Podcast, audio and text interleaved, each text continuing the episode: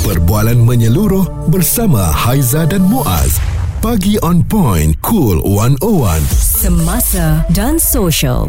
Baru-baru ini ada tular beberapa video di beberapa buah sekolah yang mana ada satu sesi motivasi bersama dengan penceramah yang telah pun dijemput ya. Ah, dan perkara ini memang dari dulu lagi telah pun ah, dibuat dengan motiva- motivator yang datang ini memberikan semangat kepada pelajar-pelajar dengan pelbagai cara mereka lah. Cuma bila adanya TikTok ah, maka wujudlah ya motivator dari TikTok yang telah pun diikuti oleh anak-anak muda, anak-anak sekolah ni. Jadi apabila menjemput mereka lebih teruja lah sebab uh, individu yang mereka tengok uh, di media sosial akhirnya ada di depan mata. Cuma ada beberapa konten yang telah pun uh, dilihat seolah-olah tidak bersesuaian dengan pelajar-pelajar di sekolah ya. Contohnya ada video pick up line yang telah pun uh, dibuat dan uh, ramai yang uh, katanya pick up line ini tak sesuai untuk anak-anak sekolah dinormalisasikan ya uh, sebab ianya seolah-olah nampak macam benda yang mengarut lah uh, tak sesuai lah dengan pelajar-pelajar sekolah nak buat buat pick up pick up line ini. Jadi uh, ada juga di laman X telah pun uh, berkongsikan dan uh, minta perhatian dari Kementerian Pendidikan yang digesa untuk menyiasat dakwaan berhubung tindakan sebuah sekolah di Putrajaya menjemput seorang penceramah motivasi motivasi yang menggunakan pengisian lawak berbau lucah ketika menjalankan aktiviti itu bersama pelajar dan dakwaan itu disuarakan menerusi satu hantaran yang dibuat naik dan pelajar itu mendakwa sesi tersebut dipenuhi dengan lawak yang menjijikkan dan lucah sedangkan aktiviti itu melibatkan pelajar berusia antara 13 hingga 15 tahun. Bukan itu saja, hantaran tersebut juga disertakan dengan tangkapan screen message diberikan oleh pelajar terbabit yang kelihatan dalam ketakutan selepas kejadian itu dan dalam message tersebut pelajar itu menjelaskan menjelaskan satu persatu perkara yang berlaku ketika ceramah itu diadakan. Ha, jadi ini yang merisaukan kita sebab kadang-kadang bila kita jumpa penceramah, uh, mereka ni mungkin ianya seronok untuk kita dengar tetapi tak bersesuaian target audience. Di media sosial mungkin semua orang boleh tengok, mungkin um, lawak-lawak yang digunakan itu untuk orang dewasa. Tapi lawak yang sama juga digunakan untuk pelajar 15 tahun ini uh, memang masalah lah. Sebab itulah saya yakin motivator ataupun penceramah di luar sana memang bijak pandai. Mereka tahu untuk interact bersama dengan uh, semua yang berada di depan mereka ni lah kan. Tapi bila ada video-video seperti ini nampaknya KPM digesa semula untuk melihatlah penceramah yang datang ke sekolah dah tak boleh dah minta dijemput ini berdasarkan populariti mereka saja. Oh sebab popular FYP di TikTok panggil. Jadi akan berlakulah masalah-masalah yang mungkin tak kena lah dengan pembawakannya apabila sampai di sekolah kan. Nah sebab kalau dulu penceramah ataupun motivator yang dijemput kena bertauliah barulah boleh datang beri ceramah kat sekolah. Ah sebab itulah sampai apa yang mereka lakukan. Tapi itulah zaman dah berubah. Jadi bagaimana pandangan anda? Adakah boleh dibenarkan penceramah ataupun motivator yang popular-popular yang viral ini untuk datang ke sekolah. Sebab mereka ni pun kadang-kadang tak ada sijil pun. Cuma mereka ada pengalaman mereka ada skill untuk berkomunikasi. Mereka datang ke sekolah. Ataupun berbalik kepada dululah. Kalau nak datang buat apa-apa saja aktiviti di sekolah kena mereka yang diiktiraf. Responsif menyeluruh tentang isu semasa dan sosial Pagi on point bersama Haiza dan Muaz di Cool 101 kita nak bincangkan mengenai apa yang berlaku lah anak-anak kita pun tengah bercuti sekolah sekarang ni. Cuma yelah banyak sebenarnya jemputan pakar motivasi penceramah mereka yang popular di media sosial ini untuk datang ke sekolah memberikan kata-kata semangat kepada anak-anak kita. Dan kita tahu kalau nak cari motivator ni untuk datang ke sekolah bagi anak-anak minat ni pun kena betul juga. Kalau cari yang membosankan nanti budak-budak ni tidur. Cari yang sekarang ni tengah viral ha, mungkin itu akan membuatkan mereka tergelak dan juga tersenyum. Cuma apabila dikongsikan di media sosial ada nampaknya konten-konten yang dibuat tu rasanya tak bersesuaian dengan pelajar-pelajar sekolah ya. Kerana ada yang menjengkelkan ada yang berlebih-lebihan sehingga ada yang dah buat report ni pun dah minta KPM untuk mengambil tindakan kepada penceramah sebegini. Dan persoalannya bagaimana ya sekolah-sekolah ni melepaskan mereka? Dan adakah mereka ni mempunyai tauliah ya dalam bidang uh, motivasi ni? Sebab tu kita bincangkan pada hari ini Kita bawakan kepada anda Profesor Madya Dr. Mihat Nabil, pensyarah Fakulti Teknologi Kejuruteraan Kimia UNIMEP dan juga merupakan pakar motivasi. Doktor, kalau kita lihat sebagai seorang pakar motivasi ni doktor, apa yang perlu ada sebenarnya pada asasnya selain daripada boleh bercakap dan juga ada idea lah dalam memberikan semangat kepada orang ni? Okey, uh, bagus soalan tu. Okey, bagi seorang uh, penceramah, terutamanya yang bagi penceramah motivasi, selain pada pandai bercakap, uh, ada skill untuk menarik perhatian, uh, yang penting adalah ilmu mm-hmm. yang ingin dikongsikan. Ilmu-ilmu motivasi yang boleh dapat membangkitkan semangat pelajar dan sebagainya. Jadi bagi saya uh, selain pada kebolehan untuk bercakap dengan baik uh, dapat menarik minat pelajar adalah juga ilmu-ilmu uh, motivasi mm-hmm. yang penting bagi mena- uh, membangkitkan semangat pelajar. Okey, dan apabila ramai nampaknya pakar motivasi yang dah mula masuk sekolah sebenarnya dah dulu pun ada eh doktor. Cuma Betul. sekarang ni dah ada konten-konten sebenarnya dah ada video bila mereka datang ke sekolah pun yang pakar motivasi ni pun ada kontennya juga. Dah bawa videografernya dan uh, bila dah dikongsikan tu nampaknya ada yang tak bersesuaian dengan pelajar-pelajar. Jadi bagaimana pandangan doktor? Okey, betul. Sebab kebanyakan uh, penceramah motivasi sekarang ni pun dia ada uh, team mereka sendiri mm-hmm. ada videographer dan sebagainya fotografer juga jadi uh, mereka buat konten ni sebenarnya untuk uh, sebagai tujuan promosi salah satunya betul okey untuk uh, yang pihak lain uh, di masa hadapan untuk mm-hmm. melihat konten-konten yang mereka lakukan tetapi ada juga seperti uh, apa yang Muaz katakan memang ada konten yang didapati tidak bersesuaian mm-hmm. uh, kepada para pelajar okey jadi konten-konten ni uh, mungkin adalah selingan okey yang mungkin untuk menarik uh, pelajar kembali kepada uh, semasa sesi motivasi tersebut okey hmm. tapi pada asasnya seseorang penceramah motivasi itu haruslah melihat kembali uh, kenapa mereka di, uh, dijemput sebagai seorang penceramah motivasi di sekolah okey kena dilihat tujuan asal tu. Jadi konten-konten yang mereka lakukan sepatutnya tidak lari daripada tujuan asal uh, hasad sekolah yang menjemput mereka itu. Mm-mm. Dan adakah doktor bersetuju kalau nanti sekolah nak jemput pakar motivasi ni kena ada mereka yang ada sertifikat lah supaya tidaklah berluasa kalau oh FYP uh, viral ha, semuanya kita bawa ke sekolah boleh bagi kata-kata semangat ni. Okey, uh, betul juga. Uh, sebenarnya sekolah boleh juga buat tapisan okay, mm. kepada uh, mana-mana penceramah motivasi yang mereka ingin jemput. Okey, bukan uh, semata-mata menjemput sebab mereka ni viral ataupun menjadi trending semata-mata. Okey? Mm-hmm. tetapi perlu juga melihat latar belakang seseorang penceramah tu. Mungkin mereka boleh melihat uh, pada daripada uh, media sosial mereka uh, di manakah uh, ceramah-ceramah motivasi yang telah penceramah tersebut telah lakukan sebelum ni. Jadi perlu ada tapisan kerana apabila suatu isu itu timbul akan juga membawa reputasi yang tidak elok kepada sekolah tersebut. Jadi bagi pandangan saya elok juga untuk sebuah sekolah tu membuat tarisan terlebih dahulu sebelum menjemput seseorang penceramah motivasi agar ianya tidak menjadi isu di masa hadapan. Profesor Madya Dr. Mihat Nabil pensyarah Fakulti Teknologi Kejuruteraan Kimia UNIMEP dan juga merupakan pakar motivasi juga. Itu pandangan input yang telah pun diberikan. Jadi bagaimana dengan anda? Sebagai ibu apa risau tak bila penceramah-penceramah yang popular-popular ni yang FYP yang viral datang beri ceramah kepada anak kita? Alih-alih rupa-rupanya macam tak sesuai pula. Ya sebab yalah di sudut mereka mereka nampak perkara tu perkara konten untuk menghiburkan anak-anak untuk tidak berikan anak kita ni rasa bosan ya. Sebab kalau cakap mengenai kejayaan masa depan pun anak-anak kita ni pun bosan juga. Dia pun nak uh, benda-benda lawak benda-benda yang kelakar. Tapi itulah kadang-kadang melampaui batas. Suara serta informasi semasa dan sosial bersama Haiza dan Muaz. Bagi on point cool 101 Sekolah ambil penceramah tidak bersesuaian. Itu yang kita hari ini nak lihat semula di Cool 101 semasa dan sosial sebab uh, tular banyak pula video kebetulan banyak yang dikongsikan yang mana tak bersesuaian lah penceramah yang datang ke sekolah ni. Termasuklah baru-baru ini ada murid uh, yang memberi pick up line kepada seorang ustazah secara terbuka. Dan ianya tular di laman X uh, katanya benda-benda macam ni tak bersesuaian eh. Dulu cikgu tu adalah insan yang paling kita hormat bukan untuk kita mengorat. Ha, lebih kurang macam tu lah kan. Jadi di laman public health ini didefinisikan sebagai satu perkara yang bahaya dan uh, tidak sihat. Ha, jadi perkara ini harus dikekang dari awal lagi. Jadi kita bawakan juga perunding motivasi Aki Fairuz Al-Jengkawi bersama dengan kita.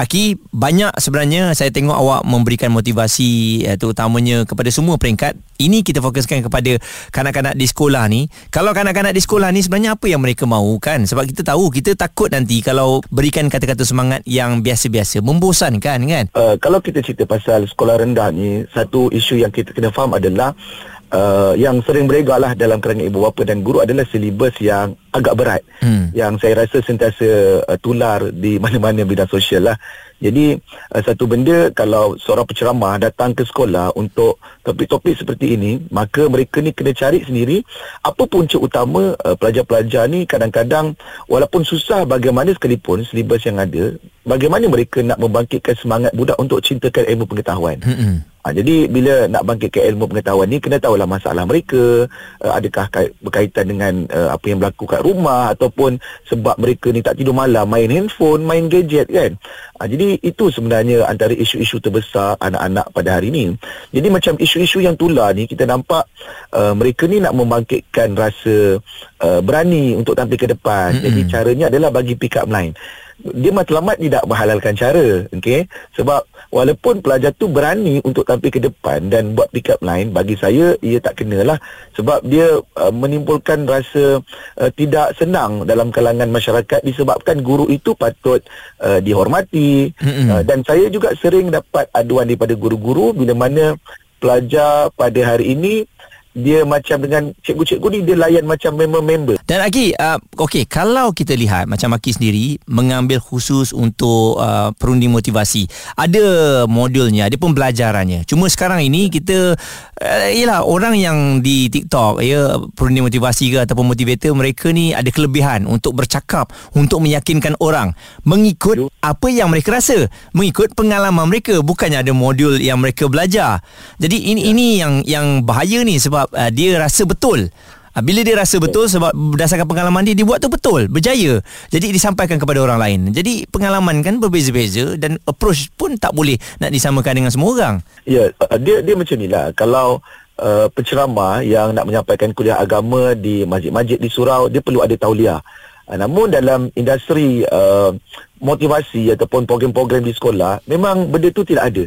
Okey, uh, tidak ada uh, perkhususan tauliah melainkan mereka ni ada pergi kursus-kursus tertentu lah. Mm-hmm. Sebab itu saya sangat takut kalau ada guru-guru yang menjemput um, penceramah ke sekolah atas dasar populariti video mereka yang tular di dalam media sosial. Seperti baru-baru inilah. Mm-hmm. Jadi kadang-kadang saya nak salahkan guru pun mungkin ya, mungkin tidak. Sebab kita faham ada sekolah yang kadang-kadang program last minute. Nak cari penceramah yang dia suka tapi penceramah tu dah ada program. Mm-hmm. dia ambil lah yang mana-mana yang dia jumpa. Kadang-kadang kenalan dia juga. Kadang-kadang dia jemput pun atas faktor Uh, bayarannya murah yeah. ataupun percuma kan. Mm-mm. Jadi orang tu pun boleh jualkan produk dia lepas program. Betul. Ha, sebab itulah risiko bila kita tidak meneliti penceramah-penceramah seperti ini, itu yang akhirnya bawa masalah buat dirty jokes, ada berkaitan dengan kelucahan yang melampau, okey? Uh, dan kemudian dengan uh, isu-isu yang terkini yang berlaku.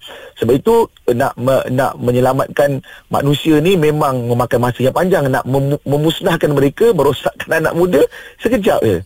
Uh, di, di situ itulah perlu ada satu stand yang yang standardized uh, penceramah mana yang uh, okey untuk dijemput. Jadi cadangan saya adalah kalau sekiranya kita tidak ada standard seperti tauliah yang digunakan untuk penceramah-penceramah yang dijemput ke masjid, maka guru-guru ni perlu untuk membuat penelitian, kajian. Tengok dulu social media dia.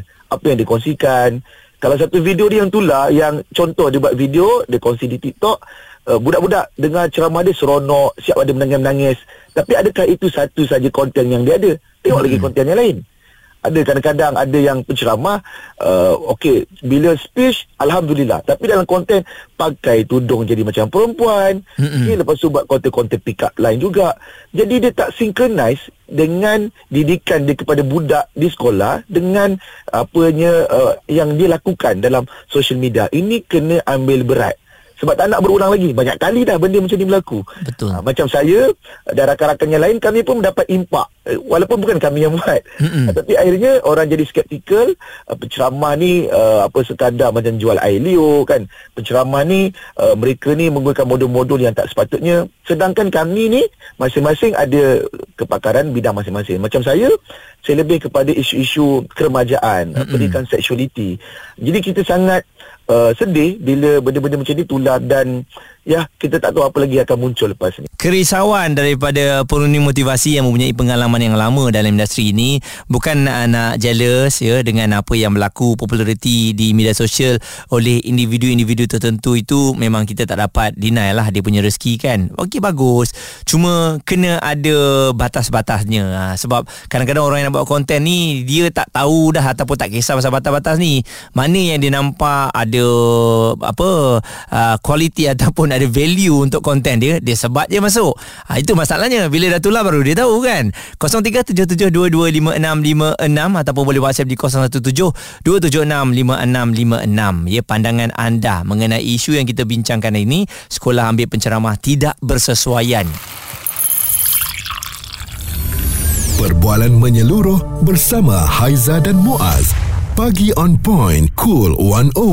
Semasa dan social. di mana saja anda berada ialah anak-anak kita yang berada di sekolah ni memang kadang-kadang ada aktiviti bersama dengan pakar motivasi ataupun bersama dengan penceramah bersama dengan influencer untuk memberikan semangat kepada mereka sebenarnya perkongsian yang sesi yang ada bersama dengan mereka itu pun tak lama lebih kurang dalam setengah jam satu jam dan ini antara inisiatif yang telah pun diambil oleh pihak sekolah dan juga guru lah cuma bila dah viral dan tular menjadi perbualan hangat ada beberapa konten yang tak bersesuaian jadi memang KPM harus uh, lihat semula uh, dan Heman uh, berkongsikan pandangan anda bagaimana bersetuju ataupun tidak mengenai perkara ini Saya bagi saya saya setujulah uh, dengan nak buat tapisan di tingkat uh, KPM terutama sekali di tingkat sekolah lah.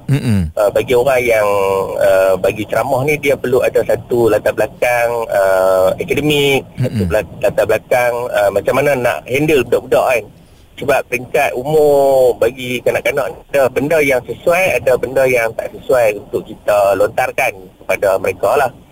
Uh, dan dalam isu yang sama ni isu motivasi ni saya juga dipanggil lah pernah lah dipanggil ke sekolah untuk uh, bagi motivate uh, anak-anak kan. Mm-mm. utamanya dalam bidang sejarah lah. Baru-baru ni saya ada bagi motivate uh, motivasi kepada pelajar-pelajar SPM Okey. Uh, okay, jadi dia pengalaman saya sendiri tu dia nak handle budak-budak uh, sekolah ni bukan satu perkara yang mudah lah Lepas tu ramai Ada pula tu, ya? suka.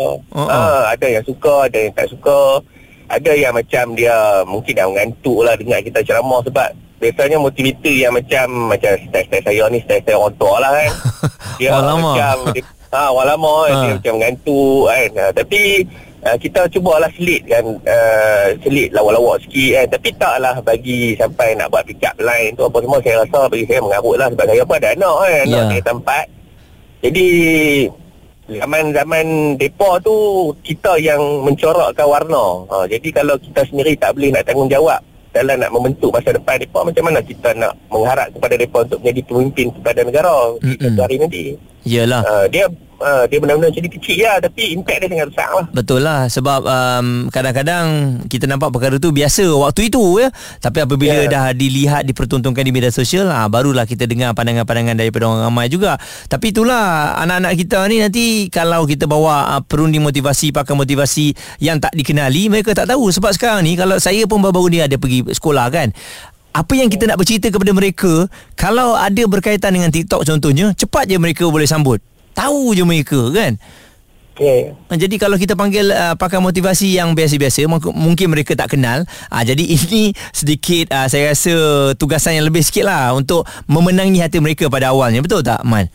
Ha, betul. Ha, bagi saya benda tu pun satu satu benda yang bet- betul dan uh, tapi itulah biasanya orang-orang akademi orang lama ni dia tak dia dah ada generation gap kan dia dah Hmm. ada satu apa ni uh, jurang di antara teknologi tu dulu kita zaman kita mungkin Facebook tag main apa friend finder apa semua kan Ya.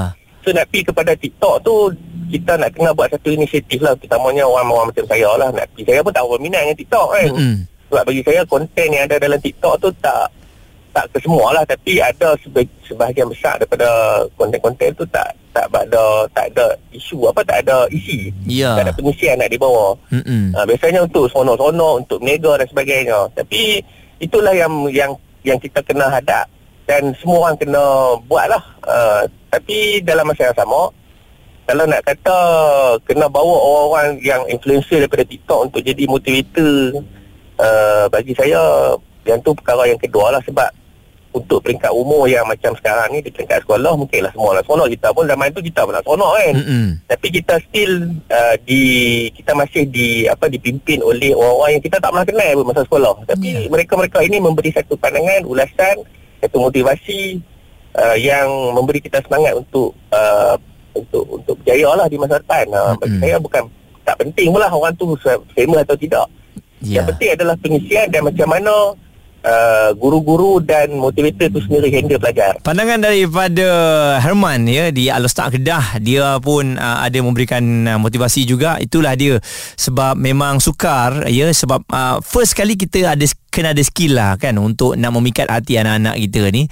Dan uh, golongan muda terutamanya influencer mereka tahu. Ha, mereka ada skill tu.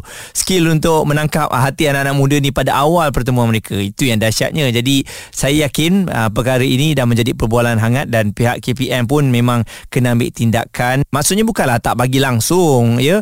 Uh, mereka ni influencer ke pakai motivasi melalui media sosial ni masuk sekolah. Cuma saya rasa kena ada tapisan. Dan satu lagi why not ya. Kita panggil mereka pempengaruh ini dan bersama dengan pakar motivasi yang betul-betul ada tauliah. Ha, jadi dudukkan mereka satukan mereka di dalam uh, satu sesi yang sama supaya ada check and balance. Ha, kan? Ha, jadi kadang-kadang bila kita tengok dalam video tu itu yang berapa saat ataupun berapa minit saja yang kita nampak. Benda-benda yang baik yang tak divideokan tu kita tak perasan. Ha, itu yang bahayanya sekarang apabila dah banyak dikongsikan di media sosial okey Responsif menyeluruh tentang isu semasa dan sosial. Pagi on point bersama Haiza dan Muaz. Di Cool 101.